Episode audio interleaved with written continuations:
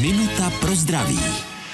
Pokud člověk neví, kdy byl naposledy očkován proti tetanu, dá se to nějak zjistit? Jestliže nemáme očkovací průkaz, určitě má tuto informaci zapsán v kartě praktický lékař. Kdybychom praktického lékaře mezi tím měnili, záznam by stejně měl mít přeposlaný od předešlého lékaře. A kdyby přece jen došlo ke ztrátě záznamu, i tak je nejlepší naštívit svého aktuálního lékaře a domluvit se s ním na dalším postupu. Může vám odebrat protilátky a zjistit, jak na tom s ochranou jste a podle toho rozhodnout následující očkování. Připomínám, že doba mezi přeočkováním se prodloužila na 15 let, u lidí starších 60 let se stále doporučuje dodržet 10 let. Minutu pro zdraví pro vás připravila doktorka Irena Zimenová. Věnujte denně minutu svému zdraví. Může vám prodloužit život o celé roky.